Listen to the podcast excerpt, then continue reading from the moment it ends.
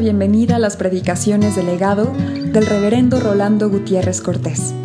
Esperamos que sean de bendición e inspiración para tu vida.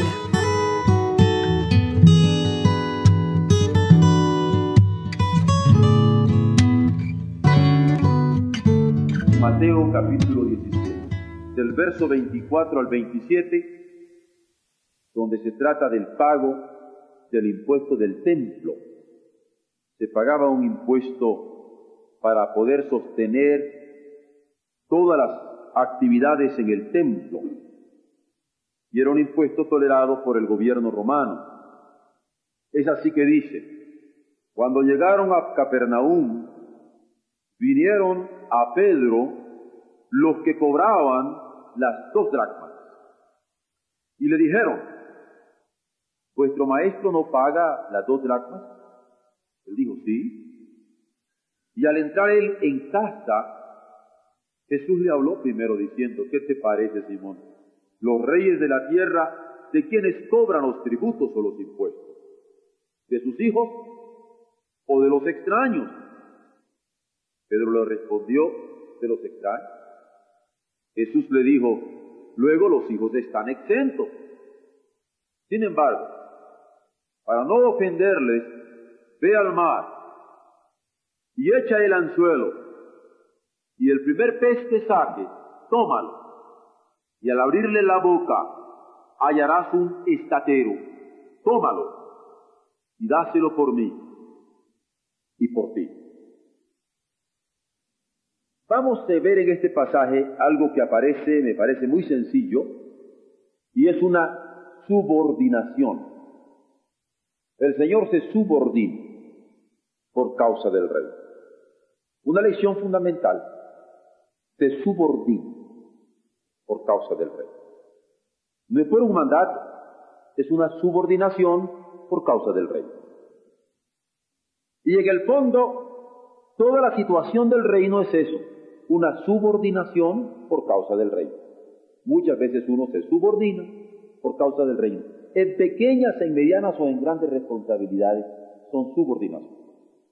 Y son lindas, porque de esa manera el reino avanza. En estos momentos hemos estado viviendo una serie de subordinación, porque hay un momento que el pastor nos ha dicho, canten así, canten asado, canten juntos, canten esto. Los coros que han ensayado especialmente tienen una subordinación y el reino es el engrandecido, que es lo que a nosotros nos interesa. No queremos que jueguen con nosotros tampoco, pero eso sí, por causa del reino, nos subordinamos en muchas maneras. Nos subordinamos como, como iglesia, como pastores, como hermanos, como jóvenes, como hermanas, como varones. Nos subordinamos por causa del reino. Subordinación es eso. Uno mismo se acomoda, acepta aquello por causa. En el caso, aquí ven ustedes a Jesús subordinándose. Él, el rey de reyes y señor de señores. Él, el Hijo de Dios. Él conscientemente, por lo que aquí acabamos de ver, subordinándose, pero por causa del rey. Ahora, aquí viene algo muy delicado. Se subordina por causa del reino sobre los impuestos. Y los impuestos son estos, impuestos. Están impuestos. Otra cosa que quiero hacer notar, miren ustedes que se trata de un impuesto avalado, aceptado por el imperio romano. Porque ahora hay tantas personas que dicen, no, es que este gobierno yo no puedo aceptarlo y viene la insubordinación. Y muchas veces tenemos que darnos cuenta de la subordinación por causa del reino ante un imperio tan terrible como el de Roma e imperialismo de tal suerte, y con solo esto se lo voy a pintar. Donde entraba el imperio romano, entraba el cortadero de cabeza. Ahí había paz. A eso es que se llama la Pax Romana. O sea, que era un imperialismo que no se trataba de mucho parlamentarismo. Era Pax Romana, paz de sepulcro, que no queremos nosotros. Nosotros luchamos ahora con muchos organismos nacionales e internacionales para que esto no se dé. Solo quiero hacerlo para destacar a qué tipo de subordinaciones que Jesús se somete por causa de eso. Ese es el trasfondo de este pasaje. Es más, miren ustedes que a la letra dice Jesús, por no ofenderle. ¿Lo ven? Por no ofenderles, vamos a pagar. Por no ofenderles, Jesús se somete a la costumbre judía. Mantener el templo, administrar el templo, lo cual costaba mucho dinero. Todo judío mayor de 20 años debía pagar este impuesto equivalente a tres días de jornal por año. Imagínense lo que ustedes ganan por día. El salario mínimo aquí está 800 pesos. 8 por 3, 24 eran 2.400 pesos al año, especialmente para el impuesto del peso. Eso es el equivalente de lo que estamos aquí trabajando. Se pagaba en el mes de marzo en cada aldea hasta el día 15. Y si no, debía hacerse directamente en el templo. Jesús aquí aparece como no queriendo dar ejemplo ni sobre las obligaciones más sencillas como era este pago de. Vamos bien. Primero, se subordina por causa del reino sobre los impuestos al aceptar los deberes de ciudadano. Una cosa es aceptarlo, otra es cumplirlo, otra es pagarlo. Entonces, en primera instancia, él acepta estos deberes, que implica reconocerlo desde antes que se lo recuerde. No necesita que le manden el cobro, ni tardar 30 días, ni hacerse el disimulado. Antes que se lo cobren, antes que le recuerden, el Señor sabía lo que debía hacer y por eso da instrucciones a Pedro. No solamente implica reconocerlo antes que se lo recuerden, sino implica cumplirlo, a pesar de las consideraciones meticulosas.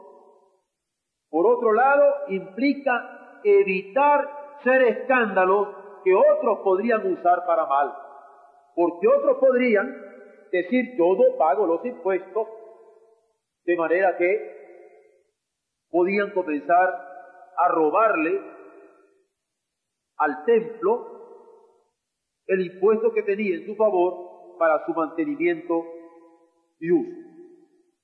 Esta subordinación por causa del reino sobre los impuestos, entonces es solamente aceptar los deberes de ciudadanos, sino cumplir los deberes de ciudadanos.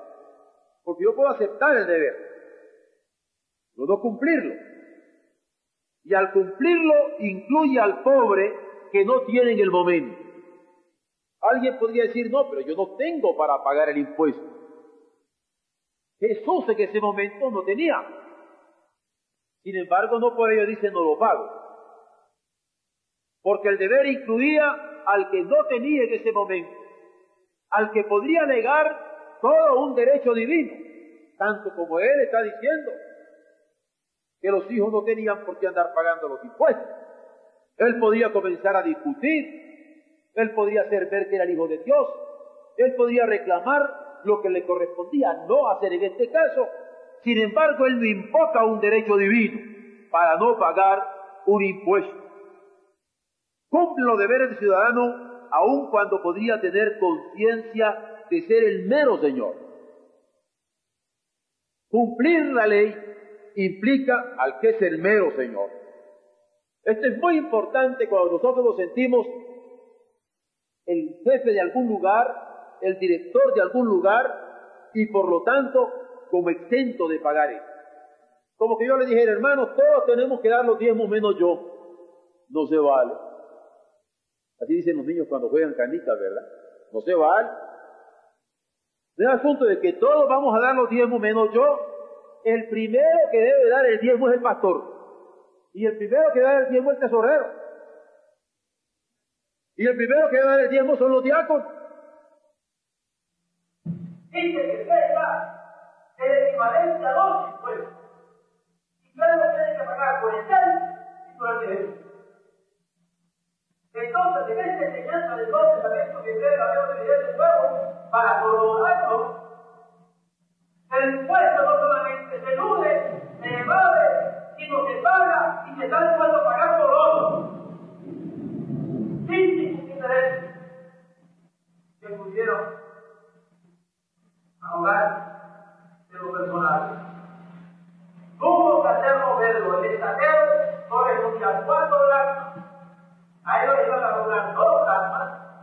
Señor le da las dos dracmas de Pedro, las dos dracmas de él. Se lo va a y la dos.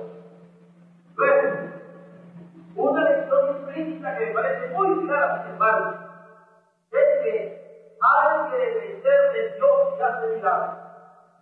Cuando Jesús manda a Pedro a que vaya a pensar aquel pez donde salía esa película, está dependiendo de un milagro. Se puede pensar a lo mejor no puedo mañana, a lo mejor puedo mañana, a lo mejor no tengo que acostarse, él paga su impuesto. Y lo paga tanto por él como por lo tuyo. No le espera para hacerlo.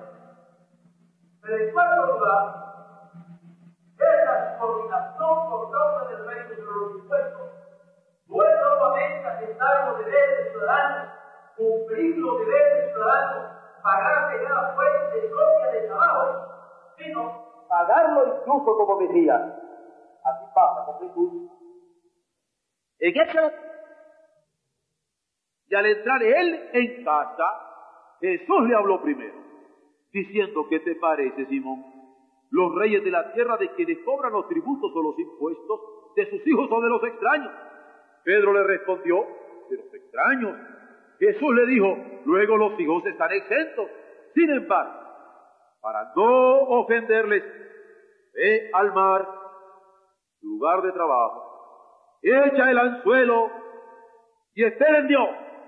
Y el primer pez que saques, tómalo. No esperes al segundo. Y al abrirle la boca, hallarás un estatero. Toma. Y dáselo. Dáselo por mí. Y dáselo por ti. Dios nos ayude para que su palabra clara como el agua de una fuente, sin ninguna duda, ilumine nuestros pasos para ser ciudadanos ejemplares en el país en donde nos toque vivir. Que Dios nos bendiga.